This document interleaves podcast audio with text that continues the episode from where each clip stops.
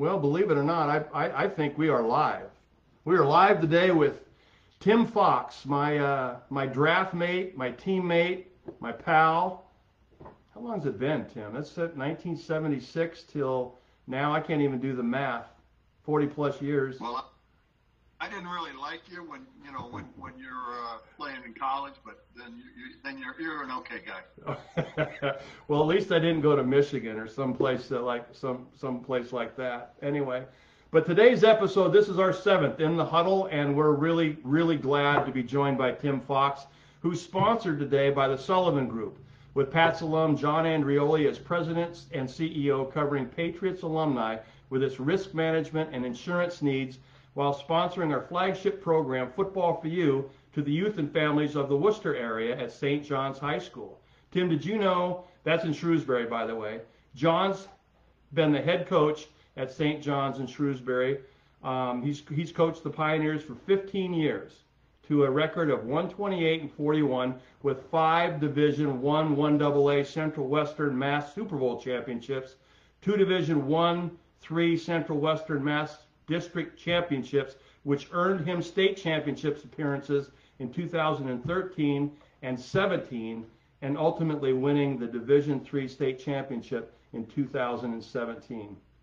Thank you, the Sullivan Group and John Andreoli. And established in 1898, the Marr Companies has grown into four separate businesses through the leadership of six generations of family members. Serving the New England area, the company provides wide-ranging products and services to the construction industry. Stalwart Patriot fans, the Marr family has been involved with the team since early days. Dan F. Daniel F. Marr Sr. was an original investor in the team in 1959, and his two sons, Dan Jr. and Bob, were both on the board of the Boston Patriots Football Club, with Bob serving as its president during the 1974 and 75 seasons. As long-time Patriot fans, the Marr Companies applaud the mission of the New England Patriots Alumni Club. Helping to support our area's youth programs is a win-win-win. Go Pats. Thank you, uh, Companies and the Sullivan Group for sponsoring Tim today. Well, let's see. What should we talk about? Where would we start? How about you mentioned before um, before we met actually as teammates I went to the University of Colorado and you were at the Ohio State University. And I don't know that a lot of people can know or understand or appreciate that you were only you are only one of two guys that have started in four Rose Bowl games. Isn't that true?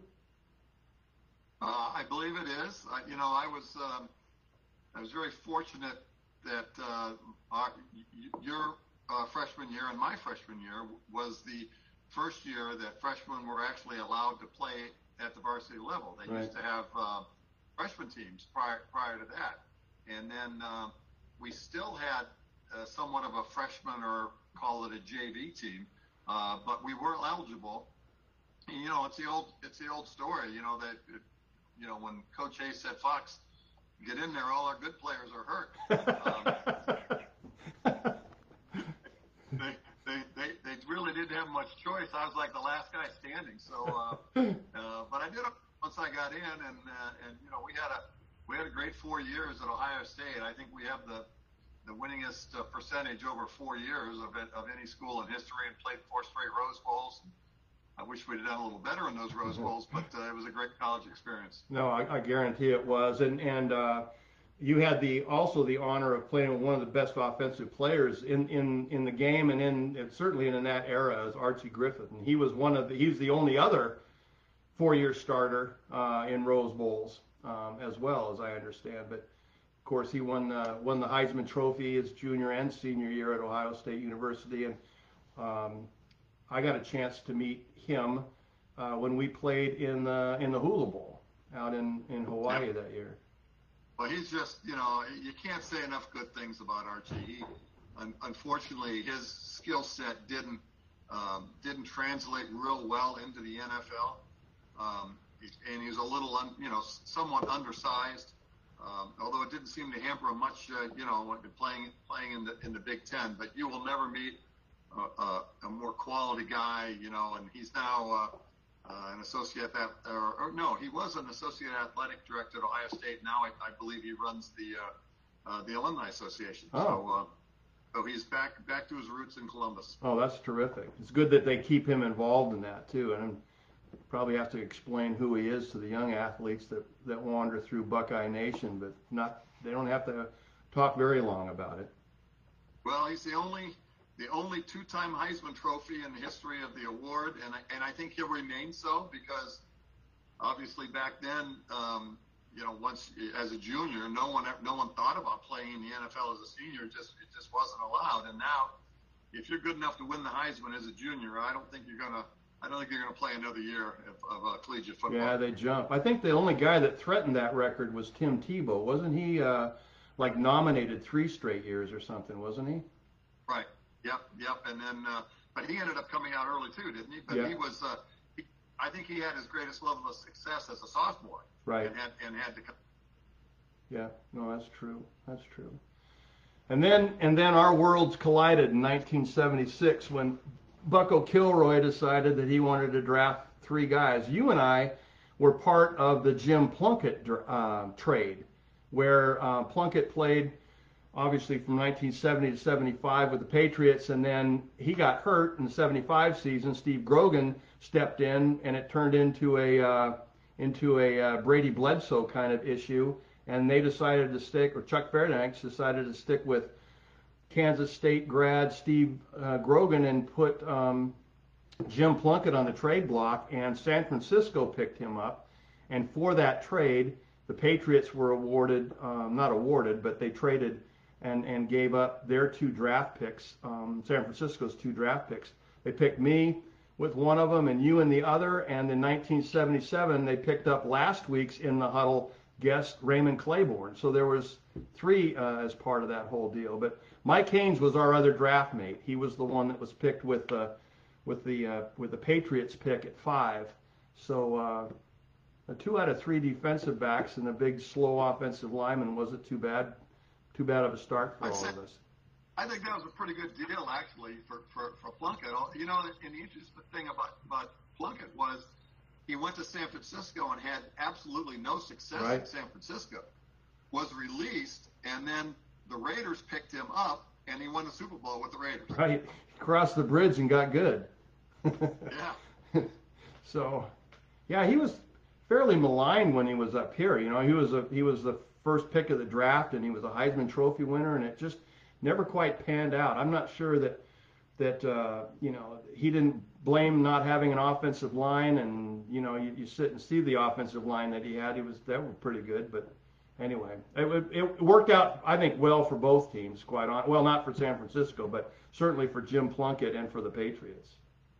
Well, I think if San Francisco had just held on to their picks, you know, taken you and me, they probably would have been very successful. Yeah, it didn't take long to get successful without us, Tim. Just just saying. Was it 1980 or 81 or something that they started out their dynasty? Uh, Bill yeah, Walsh. yeah, and, think- well, we could have been part of that. yeah, we could have. Oh well. Yeah, life would have been way different with us, you know, in in Palo Alto or wherever the heck they were playing, right? San Francisco. That is, So, that is for sure. You know, I, I had an opportunity to spend a, a couple of years with, with the Rams in California, and uh, it's certainly a certainly a, a different environment than what you what I was used to back here in New England. no question, especially from in Canton, Ohio too. You'd have been in, in I bet you were in total culture shock, but not really. You were you're kind of a worldly guy. Well, you know, the interesting thing about coming from Canton, Ohio, is you know high school football in Canton is everything. Um, you know, when you open the sports page of the Canton Repository, and Canton's a good-sized city, and right next to Canton is Massillon, and it's one of the biggest football rivalries in the country. But when you open the front page of the sports page in the Canton Repository, it is always high school sports first. The Mm. first two to pages are all high school sports, and then you go to Ohio State, Kent State, covering the collegiate uh, ranks, and then on the back pages they start talking about professional football. So it's it's it's pretty amazing. So when I uh, you know, I don't know what your uh, what what your experience was, I, but I can imagine it was similar to mine. In that when I came to the New England Patriots after we were drafted, uh, I, I remember getting the phone call, and then we come up for our visit to meet the press and to meet the the coaching staff and all that. And I remember coming into the airport thinking, boy, this is really going to be cool. And I get picked up by a guy, um, and he's driving a Volkswagen Beetle with one front seat. And, uh, you know, I'm thinking they're going to, you know, I'm a number one pick. They're going to send a limousine for me. No, it's a guy in a Volkswagen. and I asked him, I said, why do you only have one front seat? He goes, well, I only need one. okay. he proceeds to bring me to Foxborough, and again, I'm, you know, I'm coming out of Ohio State. I played, you know, my my high school football in Canton, Ohio, which is, you know, big time football. They bring me up Route One. I go by the this stadium that looks like a high school stadium, frankly, and you know, two blocks down the road, they take me to the Red Fox Motel, and that's where I stayed for the uh, for my first trip to New England, and uh, uh, it, it was it was not uh, it Yeah. was not particularly what I had expected, to be honest with you. Well, I think I was on that same trip. Maybe I, I I know that I did very similar. My impressions were very similar. I don't think they picked me up with a one-seated Volkswagen Bug, but we all stayed at the Red Fox, and uh, and then we came. We had a, a return trip uh, during um, mini camp. Remember, we all stayed at uh, at the Red Fox for mini camp too. Yeah, I remember it well. Unfortunately, uh, that was the mini camp I broke my wrist in Uh, uh, as a rookie. So it, it uh, that was the that was the uh, the the end of my my mini camp, but uh, worked out all right. Yeah, no question, it did work out. Um, you know, you, you you got here, you and you and uh, and Mike Haynes in the same secondary. You know, you, you were he he was so uh, effortless, I should say. You know, when you saw when you saw Michael return punts or kickoffs or or just plain run, he was so smooth and and and uh, uh, just a, a really a terrific athlete. You were the hammer back there. I mean, you you you you lined up people and and drew a beat on them, and if they were in the middle of the field, they were going to meet Tim Fox some way or another. And I remember like that you were in the era of that free safety movement with uh, like like Fencik and Plank and those kind of guys would just light up people in the middle. And you know, Rodney Harrison was that type of, of player when he was here with the Patriots. But you had a you had a we had a, a secondary that eventually, I think, while you were still here, everybody in the secondary were first round draft picks because Clay, Claybo came in the next year. We had we had five number one draft picks in our secondary, and that was before the nickel defense. So we, we had we had five number ones, and we only played four of them. So I, I don't know how much sense that made, but you know, every year we'd come to the draft, and I'm going, what? They, I, they don't like us? They don't think we're good enough? You know, played pretty darn well, and uh, you know, it, it, it got to the point, you know, when when push came to shove, and when you know, unfortunately, the Sullivans, you know, didn't have the money that the uh, that the Crafts have, and they're- and and and frankly, the structure wasn't like it is today with revenue sharing and everything else. So, you know, with us, as soon as you got to the point that you were you were recognized as being a pretty good player, and you wanted to be recognized as a good player by by a paycheck, um, the Sullivans weren't able to keep up with that, and so you know, one by one. Uh, a lot of the number one draft picks ended up going someplace else because the Patriots just didn't feel like they had the ability to pay them. which is kind of, which is an awful shame because you take a look at what they had built, what Chuck Fairbanks and and Bucko and and whoever else was involved built up over the years. You know, you go back to the '73 draft with with uh, with John Hannah, Sam Cunningham, uh, and Darryl Stingley, right? You took the '76 draft with uh, with the three of us going, and the '77 draft they get not only Raymond Clayborn, but they get Stanley Morgan ahead of him you know, and then they sprinkle in enough veteran presence that that that we were uh, that we were going to be okay. You know, like like uh, Bobby Howard in the secondary. You know, I'm sure you guys leaned on him a little bit for his for experience. Uh, Bob McKay on the offensive line, Steve Zabel as a linebacker. You know, just enough enough of that veteran presence. Um, George Webster, for instance, I remember him on the defensive side of the football you know, an old grizzled veteran. I think he was in his 10th or 11th year. Tommy Neville was in his 12th year when we came on as rookies. We had a good thing going. That 76 team, I'm telling you, you know, we beat we beat Oakland in in Foxborough for their only loss of the season, we beat them 48 to 17. And then, you know, the Ben Dreith move when we're out there in the playoff game, or I, I contend that's our first Super Bowl victory. Yeah, you know, in my in my 12 years on teams, uh, I, I honestly believe that our rookie year was the best team I was ever on. Certainly, as you were describing, it had a lot to do with you know I you know Chuck Fairbanks had put together a really good coaching staff. I think of guys that uh, you know he could he could take a step back. You know Chuck was kind of a hands-off head coach. He he wasn't doing a lot of individual coaching of, of players, but he was the coach of the coaches. Uh, and then we had such a good mix of, uh, of of veteran players, and then we had such a strong, uh, you know, rookie class or young young class of players that it was a great blend of, of youth and experience. And uh, you know, I think to a certain extent the, the younger players didn't know any better. I mean, you know, we just thought that's this is the way it's supposed to be. Right. You know, we'd all we'd all come from winning programs, so you know, hey, we were winning, and we thought that's what we were supposed to do. right? No question.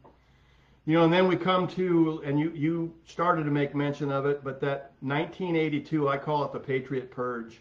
You know, we went from being really really good. Uh, Chuck Fairbanks decides that you know if he can't if he can't make the decisions based on what he thought was the needs, um, he was leaving. So he packs up and goes. And after that 78 season, fired him three hours before the, the Miami game, the last game of the season. We'd already won the AFC East, and, and anyway, what a mess that was. And What? How about that? That game was the biggest fiasco of all time. After you know when we uh, got into the, you know when they that, that, they fired him the last game of the season. right, So then, and so they made we had dual head coaches, and Ron Erhardt and Hank Bullough. Hank was the uh, defensive coordinator, and Ron Erhardt was the offensive coordinator. And so they they they knew they were both kind of going to be considered for the head coaching job. So I, I to this day I I remember the pregame in in that locker room where they had dueling pregame speeches, and they each one of them tried to outdo the other one of them. it was like last week's presidential debate. exactly. So, and, but but got all fired up, and, and we're in Miami, we're, and we go to leave the locker room. And remember that that was a just a horrible locker room in the orange in the old Orange Bowl. Right, And some there was an old metal door that they used to open and close to come in the locker room. Well, the door was closed obviously, but there was an old-fashioned padlock and and le- and lever. Somebody had come by and put the, and and padlocked us in the locker room, and we couldn't get out of the damn locker room. we were all charged up, ready to fly out, though. Man, we almost broke the door down. But you know, times have changed quite a bit since then. Well, no question, you know, but that was just kind of the beginning of the end. We described that, you know, we were we were fairly packed with good talent, both young and old, and uh, and then you know Chuck left. It wasn't a bad handoff because Ron Erhardt became the head football coach, and we all thought the world of Fargo. I mean, I thought I thought from an offensive point of view, he he was always terrific, but it certainly wasn't the same as as it was going to be, and that didn't last very long either. And then I'm telling you, in 1982, we lose we lose Mike Haynes, Sam Cunningham, Tim Fox, Andy Johnson. Um, I'm, I'm leaving guys out. Uh, uh, Donnie Hasselbeck, uh, Russ Francis. You know, it- Huh? Russ, Russ, um, and I well, I went in '81. Well, that, yep. Oh, 81. Okay. Yeah, so it was, uh, uh, yeah, it was a mass exodus, and again, it just came down to it was dollars and cents, Yeah. uh, and you know the Sullivans frankly could not afford to operate that team in a competitive nature, and you know they, you know they did what they had to do, and and unfortunately the fans in New England paid the price. Yeah. Yeah, that that was uh, that was that was that was tough. And then, you know, the guys that were left behind looked around and said, "Why did they keep us?" you know, it was just And it didn't help matters that they brought in Ranger Ron Meyer from uh, from college that had never, you know, had any idea what was going on at the pro ranks, and uh, he was uh, he was quite a piece of work. Yeah. He did bring in a couple of good coaches, though. Dante Scarnecchia came in with that staff. Um, uh, it, believe it or not. I mean, we're talking history, and Dante just retired last year, and he's been around the Patriots organization for longer than anybody. And uh, Steve Sidwell was a defensive coordinator. He went on to do uh, defensive coordinator in uh, in Seattle and that kind of stuff. So I mean, he had a pretty some pretty good coaches around him, but man, that was just a fiasco, um, quite honestly. Well, I, I I remember I was trying to negotiate a contract at that time, and um, you know, then they they fired Ron and they they they or Ron Erhardt. Right. They brought in Ron, and I think we had a mini camp or something, and and I didn't go to the mini camp because I didn't have a contract, and I met with the offensive uh, or the defensive backfield coach. I can't remember what the guy's name was, but here we had we had five number one draft picks invested in in in the defensive backfield, and he brought in a a defensive backfield coach that I believe was like 26 or 27 years old. Steve Wallace. Never played. What's who was it? I think it was Remember? Steve Wallace. No. Uh, had never had never played in the NFL. Had never coached in the NFL. Had been nothing but an assistant coach in college. So we have five number one draft picks, four of which are older than this guy they brought in with more experience than this guy was going to coach us. And uh, I, I started complaining about that to Ron Meyer, and that was kind of the uh, the that was the broke the camel's back, I believe. they didn't want you that bad, huh? No, Oh, well, man. he didn't like me criticizing his, uh, you know, his his coach. But I mean, the reality was, the guy was over his head. You know, Yeah. based on the talent he had in the secondary and the experience he had in the secondary, this guy wasn't going to help us with anything. Or be smart enough to know that and just say, just make sure he had a, you know, a bag of balls he could throw at you every once in a while. Right. Get out of the way. So, so you leave the Patriots, you go to Los Angeles, or did you go to San Diego first? Went to San Diego first. That was, uh, I was. Uh, they ended up when it became apparent that things weren't going to work with us and they weren't going to pay me, and Ron Meyer wasn't real happy with those comments I made with him. Um, my original defensive backfield coach was a gentleman by the name of Larry Weaver, and he was had actually become the offensive coordinator for the Chargers, and uh, he and I got along great. Um, we were only together one year, but he was an excellent coach, and uh, obviously he thought a lot of me. So they they made the trade for me on draft day uh, of uh, you know before that before the uh, '82 season, and um, I think it was I went for the uh, the the the Patri- the Chargers traded the first pick in the second round and the first pick in the third round for me. Hmm. And um, so there was a pretty substantial investment from you know the Chargers' point of view, and uh, and I was happy, you know, I because I I had had already enrolled in in law school and was uh, was going to night school, and uh, basically I said, look, all right, if you guys don't want to pay me, I'll just finish going to law school, and I'll, I guess I'll go be a lawyer, and and. Um, not sure I really wanted to do that, but that, obviously the Patriots believed me, and uh, so they so they made the trade. How long did you play at San Diego? Three. So I was in San Diego three years, and they, they you know we, we had some really good teams in San Diego. I unfortunately had uh, some injury issues when I was there. Um, played uh, well. The first year was the '82 strike, so we only played nine games, and uh, had a had a very good year in in '82. Actually, uh, um, uh, made made an, made the All Pro team, and and uh, you know everybody was happy. And then uh, in like the third game of the second year there, uh, I broke uh, broke and dislocated my ankle. Hmm. Uh, kind of uh, very similar to what we saw from uh, uh, Dak Prescott, you know, last week. Yeah. And so I ended up uh, undergoing uh, three surgeries for that. So I missed the rest of 1982 and actually uh, the beginning of 1983 because the surgeries were, uh, I don't know, four to five months apart. They just couldn't get it, couldn't get it right. And then when I came back in 84, uh, I only played about half of that year because of that, because of that injury. Uh, but it did come around, and I, and frankly, I, you know, I thought I played well enough on it, but my contract was up, and for for what San Diego deemed they were paying me, they didn't feel like they got their money's worth because they were they were paying me a lot of money, and unfortunately, because of the injury, I had uh, I didn't didn't produce what they had hoped to produce, and so kind of the similar story. I, I you know I knew another coach who was also had been at the Patriots, Lew Erber, was uh, was a coach with the with the with the Rams, and um, they made the trade, and so I got traded to the Los Angeles Rams and played two more years there. Hmm. Hmm. And somehow, didn't you finish your career like on your way to Cleveland? That was my recollection. I, I did. I went to. Uh, I went. So I had.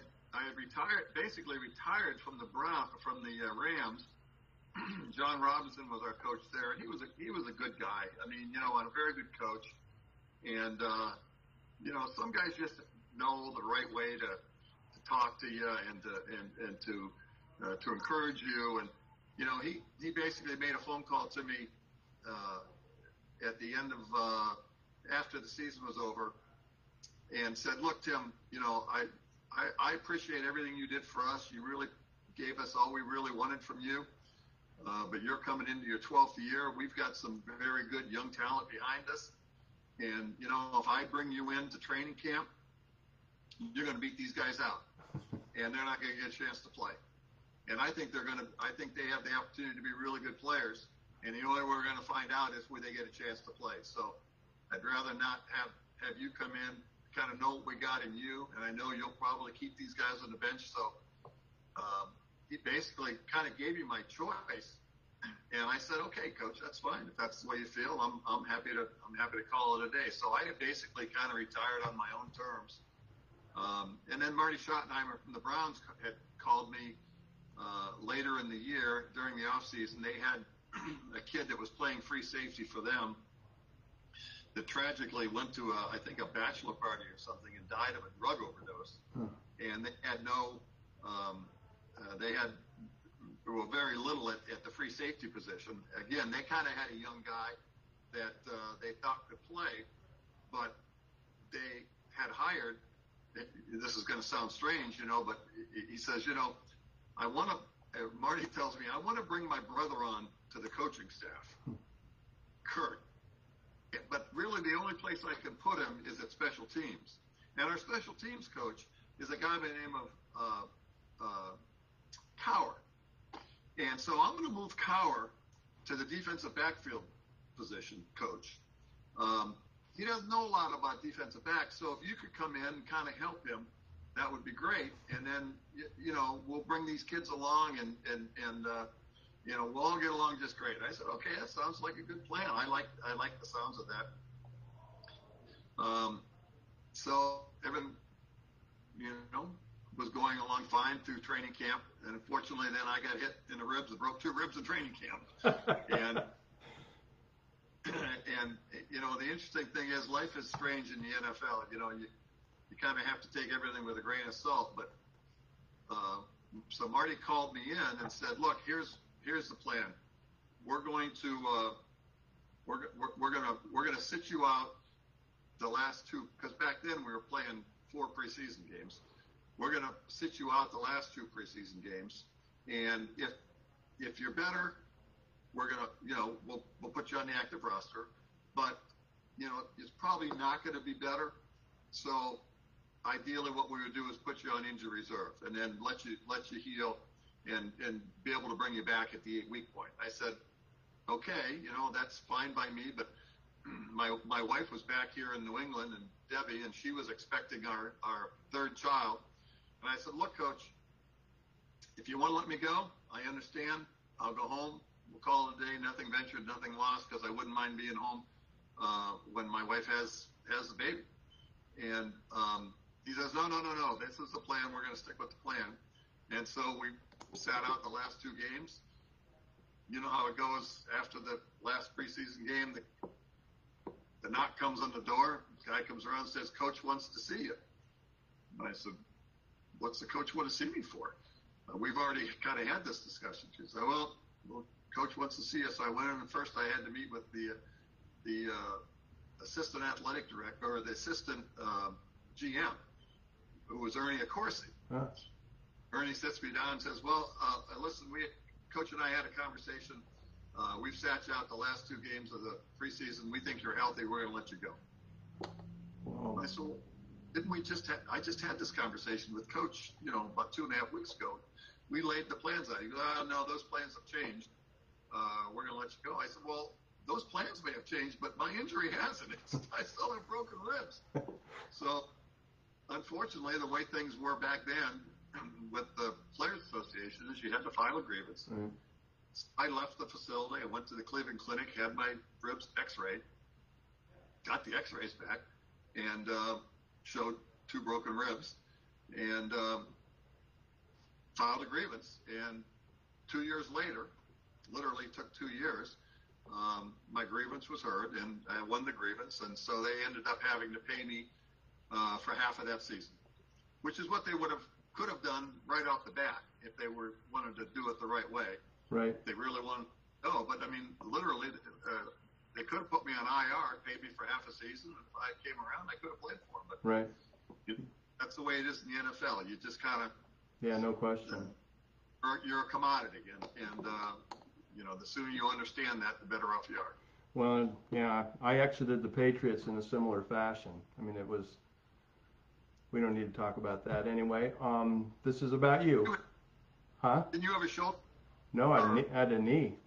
I had a knee, and and uh, yeah, in a very similar fashion. Um, uh, the beginning uh, uh, during during uh, during the pre I mean, sorry, during the off season, uh, going into my 13th season, um, Raymond called me into his office, and he, Raymond Berry called me into his office, and he said, um, you know, you're going into your 13th season. How are your knees doing? I'd had both of them operated on the year before. No, I went through the whole season the year before without any injury. How are your knees doing? I said they're they're doing fine. He said, well, you know, we we uh, we like your leadership. We want to make sure that you're you're here. I said, well, if you're gonna if you're gonna eventually cut me, um, do it now. You know, this was like February or March. Do it now so I have a chance to hook up with a with another team. No, no, no. It's just you you keep working hard the way that you're doing. Uh, get in shape and and let's see what happens. So.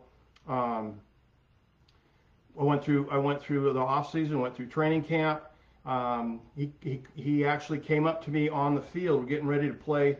Uh, getting ready for play the last preseason game, and he said, uh, or maybe the second to last preseason game. He said, you know, the kid behind you is not going to get much of a chance to play. I got to see if he can play. Um, why don't you line up at one of the tackle positions and see which one you're comfortable at, in case we ever have to, um, you know, put you in. And I and he said, but you know, make sure it's that you know which way that you want to go at those tackle positions because the doctors tell me that you know if you pull one way because your your knee's so bad and you plant wrong, we could lose you for the season. So he said, just feel your way through and make sure it happens. And uh, so yeah, I said, fine. We played the last preseason game and. Uh, he, he came up to me and he said, "Well, you made the eight. That was always the uh, that was always the mantra when you were when you were on the bubble or something like that as an offensive lineman, because typically um, teams carry eight offensive linemen." And uh, so I, I said, "Great." And um, uh, anyway, on Tuesday I was in. We're getting ready to play the Jets in the opener on, and this was for the 80, uh, 88 season, and. I'm downstairs, and they called downstairs. Says coach, coach wants to see you. So I went upstairs. I was working out. I was getting ready to play the Jets, and uh, went up, sat in Raymond's office, and he said, um, "We made it uh, last night. We made a trade uh, for uh, what was his name? He was the uh, center at Cleveland. Went to University of Texas. M- matters not. Anyway." We traded for him. I knew he had worse knees than I did. And I'm thinking, why is he telling me about personal personnel moves like this? He says, and and we've decided to release you. I went, you mean from March when I said if you're going to cut me, cut me now to now, and now you're going to cut me? That was the end of my that was the end of my career. But I had I had a similar deal in that when when they had told me that I had to be careful about what what position to play I said, well, then you should. Oh, he said, we're still concerned about your knee. I said, then should have fixed it right the first time. And uh, I ended up filing a grievance, and two years later, I got half of the 88 salary. So, anyway, same same Yeah. Well, ungraceful Yeah, exit. unfortunately, everybody kind of learns that lesson the hard way. Yeah, no And- question. and coaches have a tough, you know, you know, they have to work within their constrictions too. Uh, but you know, you shouldn't you shouldn't say things that you don't think are going to be true. Right. And and, uh, and I guess you always, you know, know that maybe they they'll find someone that they think is better than you. But how, how did that work out? Did, did whoever they brought in, did that center, did they keep him on the team? No, and yeah, well, they did for for that year. But I mean, he they were he was more. He, I'm telling you, he was. If I could remember his name, you'd probably say, "Oh yeah, no, I know." Um, anyway, um, yeah, then they they had they had uh, him and Trevor Matich was the was the guy that was behind me. He got in a couple of you know he played a little bit also on the whole bit. But anyway, so Well, you said about Trevor. Uh huh. You know what they used to say about Trevor? No. if they if they taped an egg to the front of his head and and he played a couple of years, it'd still be there when he left. yeah, he wasn't he wasn't that let's come off the ball screaming kind of deal. Nice kid. Uh, he ended up he ended up playing a 12 year career and mostly as a uh, deep snapper as a specialist. But he Right, ended up right. yeah. I see him on college football game day all the time. I know. I see him a lot. He does and he does a good job. He really does. So let me let me get this right. So you grew up in Canton, uh, go to the Ohio State University, which is just down the street a couple hours. Um, come come to the Patriots. Go out to California. How did you end up back in New England? What what brought you back all these all those times to New England? You think you think once you got your kind of your release and you got a taste of California and nice warm weather and all that kind of stuff that perhaps you would have moved on. What kept you in New England? Well, you know, after after getting traded to to uh, San Diego, I realized that you know nothing is forever in the NFL. you know, it's it's uh, what have you done for us lately, and you know, you, you can't. It's very hard to make long term plans to do anything. So, you know, I enjoyed New England when I was here for those those six years. We had uh, I had uh, two kids at the time, two young girls. Um, and so when we went out to San Diego, I think my oldest, uh, Landon, was uh, uh, just starting kindergarten, and uh, Haley, my middle child, was uh, was in like a play school. Or Landon might have been starting first grade. I think she was in first grade, and, and, and Haley was starting kindergarten. And so, you know, it, it was going to be difficult to get them to move. But by the same token, I didn't I didn't like the idea of, of raising girls in Southern California. To be honest with you, you know, the lifestyle out there was a lot different than what you would experience back here in New England. Um, and so, uh, you know, after I thought, you know, after the first year, we were thinking maybe we'd bring them out. And then when I got hurt, I'm going, you know, this isn't going to be great. So we ended up just kind of keeping my house back here. I had a, a great house here in Foxborough that over basically overlooked the stadium, and um, I didn't have trouble renting it during the season because guys were always looking for places to live. Uh, I rented it to Andy Johnson for uh, I think the first two years, and then the last year I rented it to uh, um, uh, Craig James. Craig Clay- James. Clayton Weishuhn. Didn't you rent it to Clayton Weishuhn one year? Doesn't matter. Um, Craig James. was yeah, I may, I I may have yeah when when I was uh, when I was with, when I was with the Rams Yeah. exactly yeah, and so um, uh, so we would rent a rent a place in The only reason I said that is because Clayton used to throw wild parties at your. I'm kidding. No, I'm kidding. no no it doesn't surprise me I mean you know Craig James had two dogs that really liked my house they liked my house better than they did the the, the, the, the front or the backyard yeah. Yeah. yeah, it was. So so we did the basically did the commute. You know, we would rent a place out in the West Coast, and uh, and and hopefully, uh, you know, when I was come back year after year, we would try to try to get a, a place in the in a similar school system. So the, the the girls would go to school half a year out there and come back here for the second half of the of the year. Hmm. Hmm. What are you up to these days? Uh, I am um, a grandfather of four. So, I, you know, I worked. Uh, I had a I had a, a, long career with a with a great company, uh, R.R. Donnelley and Sons, which is now Donnelley Financial Corp. Um, and uh, it, it, it, was a, it was a good career for me getting out of football. Uh, they allowed me to uh, learn the business, and it was actually much. of course, you know, football back when we were playing was not a lucrative career. Right. So, so the the financial world, uh, world with Donnelley was was far more lucrative for me than than football was, which is, you know, you're not you're not going to see that much today. You know, with the money that these guys are making, it's kind of hard to make more money than what you were making playing football. But um, that worked out very very well for me. I, I had 25 years with them uh, or 25 years in the industry, just uh, over 20 with uh, with Donnelley, and so I retired uh, about two and a half years ago. And so now uh, we still, I, you know, we had a home in Foxborough when I was playing here. Uh, when the girls were growing up, we moved to Westwood, and and my son went to Xaverian while we were in in uh, in Westwood. And then uh, about 10 years ago, we sold the house in Westwood and moved. Uh, to a nice little spot in Hull, Massachusetts. So we have a on a hill overlooking uh, Boston Harbor, uh, Logan Airport, and the and the city. So we have great sunset views, nice views of uh, of the city. so I'm there uh, about half the year, and then uh, the other half of the year we're in uh, down living in Marco Island, Florida. And, not, uh, not a bad gig. I know you, you keep telling me you, uh, you're going to come down to Marco, but I haven't seen you yet. Well, um, would we could probably make that work. We got to get out of this uh, this weirdness so I can so we can travel a little bit to, to get down there. Um, but yeah, I, I would love to take you up on that. No question.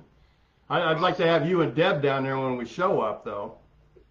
Well, yeah. Well, I mean, you know, we'll come, come down. The only thing you'd miss if I'm not there is I, I, I wouldn't be able to take you out on the boat. That's all. Uh, well, then I gotta wait for you to get there. Why go to Florida if you can't go on the boat? Yeah, that, well, and and I, you'd have to be able to show me, you know, how to fish because I do fish down there, but I'm not a big fan of fishing. You know, I like catching. I don't like fishing. There's a lot of fishing, a lot of fishing going on. That's for sure. That's for sure. Well, Tim, I, I I see you're parked in a parking lot somewhere. You're anxious to get going. At least Fido is back there in the back seat. He sure is well behaved. Now let's see. Is he? Hey, Marco. Say hi. good boy. What a good boy. Yeah, he's a, he's a good boy. We're at uh, we're up in Norwood. At uh, I brought my grandson. He he participates in this little uh, program for uh, uh, for football. Oh, okay. Uh, they do all indoor drills and stuff, but uh, uh, he he has a lot of fun with it. Well, if he's like his grandfather at all, he's probably already dropping people in there, hitting his own guys. Oh, they're not. Yeah, so he, he's, he's, he's, he's not, you know, showing his best side by not being able to hit people, but, you know, he'll come around. Oh, that's right. Well, Tim, thanks very much for joining us. We're, we're using this as an opportunity to still get good messaging out to the same communities that we service with our Football for You program. Uh, hopefully, um, we get we get all, a lot of these sponsored to take care of some of the production costs that we're that we're incurring. But it sure helps to have um, you know my friends and my teammates come on. We're doing, uh, we're going to go through the 70s era uh, of guys. Next week we have uh, Steve Nelson um, joining us and his mentor, Steve Zabel. That ought to be an entertaining um, in the huddle episode, uh, to say the least. And then we, there. what's that? There'll be some stories right there. There's some stories, some that shouldn't be told. Uh, we'll see if we can't uh, get them at least on a 20 second delay so we can can make that work for everyone. Then I've got uh, Bob McKay coming, and then we've got um, who was my mentor. Then we Bob McKay's coming, Dirty Bob, and then uh, Tony McGee and Ray Hamilton um, are going. Oh, we got Russ Francis as well. So those are coming up for the 70s. What's that? The big Kahuna. The big Kahuna. He's tough to track down sometimes. You know, he's gone from he's gone from uh, Hampton Beach to Montana to Hawaii to Wyoming, and now he's down in Connecticut somewhere. So we're going to have him on board. But it's it's really fun just staying connected with everybody. Yesterday I was on the phone for over an hour with Ron Wooten, getting the guys lined up from the 80s, and it's just it's fun getting all reconnected with that. So anyway, I hope our viewers can join us again. Special thanks to Tim for joining us, and really great uh, great thank yous to our sponsors, the Sullivan Group. Uh, with Pat's alum John Andreoli as president and CEO, covering Patriots alumni with its risk management and insurance needs while sponsoring our flagship program, Football for You, to the youth and families of the Worcester area. At St. John's High School in Shrewsbury, where John has coached the Pioneers for 15 years to a record of 128 and 41. All kinds of division championships, couple of Super Bowl championships, but the uh, culmination was in 2017 he and the Pioneers won the Division Three state championship uh, played in Foxborough. And the Marr Companies, established in 1998, they've grown into four separate businesses through leadership of six generations of family members serving the New England area. The company provides wide-ranging products and services to the construction industry. Stalwart Patriot fans, the Marr family has been involved with the team since the early days. Daniel F. Marr Sr. was an original investor of the team in uh, 1959, and his two sons, Dan Jr. and Bob, were both both served on the board of the Boston Patriots Football Club, with Bob serving as president during the 1974 and 75 season. As, lo- as longtime Patriot fans, the Marr Companies applaud the mission of the New England Patriots Alumni Club. Helping to support our area's youth programs is a win-win-win. Go Pats! Anyway, Tim, I'll bid you adieu. I could not be uh, sponsored by, by, by two better, uh, you know, groups because Andreoli, who'd have ever thought Andreoli could be as successful as he is today? no question. That is so, but he's a great guy. And the Marrs are the most generous, it's one of the most generous families in New England and they, you know, uh, they'll do anything to help anybody. Big sponsors, the Boys and Girls Club and, and yeah. uh, anytime they ask me to do something, I'm happy to do it because I know they do 10 times what I do. Oh, no question. And, they're, and they've been involved with all the things that we get involved with, everything from NFL alumni to, to Patriots alumni to you pick up the phone and say, and, and it kind of goes versa versa too. I know we've both spoken in front of their uh, their sales groups and their service groups and stuff, and so it's been a it's been a very symbiotic relationship. So Dan Marr, thanks for jumping in. John Andreoli, thanks for jumping in. Tim, thanks for being there, buddy. And uh, my pleasure. All right. Well, say, say hello to uh, to Zabe and Nelly for me. Oh, I sure will. You might have to tune that in, and you can. Uh, yeah, we might slide you in on the Zoom side of that thing too. Ask Zabel about the time he showed up late for practice and he told the coach, "Don't pay the ransom. We've escaped." they and they wrapped each other in gauze to make it look like they had been kidnapped. Oh well. Anyway, Tim, it's been enjoyable. Thank you very much, buddy. My pleasure. All right. Bye.